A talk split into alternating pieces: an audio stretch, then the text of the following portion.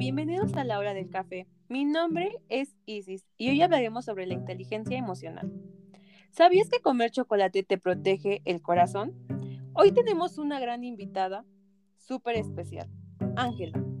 ¿Para ti qué es la inteligencia emocional? Hola, muchas gracias por la invitación a tu espacio, Isis. La verdad me da mucho gusto estar aquí y sí, claro, con lo que me preguntas, una definición simple y cercana cercana es la capacidad de reconocer los sentimientos propios como los ajenos y ser capaces de actuar en consecuencia. Necesitamos saber si tenemos inteligencia emocional, si somos capaces de saber qué entiendo y qué emociones se están manifestando con los que interactuamos. Así es, Ángela, la capacidad de automotivarnos. Ese foco que nos haga luchar por algo y la empatía de ponernos en los zapatos de los demás. Por ejemplo, hay muchos profesionales los cuales son muy buenos en su área, acerca de su profesión, pero les falta mucha empatía y mucha inteligencia emocional. Y eso los hace divagar en el proceso. ¿Qué opinas de eso? Pues sí, es cierto lo que dices. Antes se catalogaban a los profesionales en cualquier rama por los aspectos cuantitativos. Ahora, pues, en cambio es cualitativo y ahí entra lo de la inteligencia emocional. ¿Por qué? Porque es un ser humano que interactúa con otros seres humanos y que pues tienen que tener emociones y sienten y tienen sentimientos también. Entonces por eso tienen que tener una buena inteligencia emocional para interactuar entre, todos. Efectivamente, las emociones son difíciles de adquirir, debido a que desde casa nos inculcan todo menos lo emocional. A veces lo ven como algo sin importancia. ¿Cómo se podría trabajar la inteligencia emocional?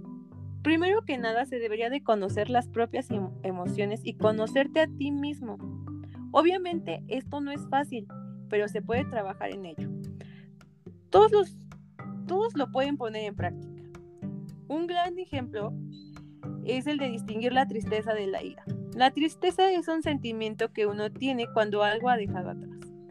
La forma de utilizar la inteligencia emocional sería reconocer que estoy triste, pero aceptar que esto pasará en cualquier momento, que este sentimiento cambiará y todo estará bien. En cambio, la ira es dar un golpe y decir se acabó. Si no sabemos distinguir una de otra, es un gran problema. La inteligencia emocional sería escuchar al otro y usarla para bien y saber expresar las emociones. Pero claro, siendo sinceros, la inteligencia emocional es algo complejo de trabajar.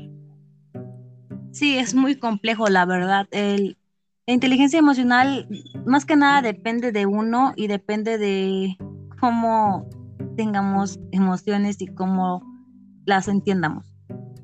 Y podemos trabajar en ello. Podríamos empezar, comenzar leyendo el libro de Goleman y ponerle nombre a, a tus emociones, a mis emociones, a nuestras emociones. Y es un buen comienzo, sería genial, la verdad. El reconocer las emociones de los demás ese es súper padre, sí, obviamente. Sí. Como comentas, la inteligencia emocional es importante para todos los aspectos de nuestra vida, para tener una plena comunicación con los demás. Este podcast está súper interesante. A continuación tenemos algunos tips que Ángela nos mencionaron. Sí, este, algunos tips que tengo es sobre autorregulación.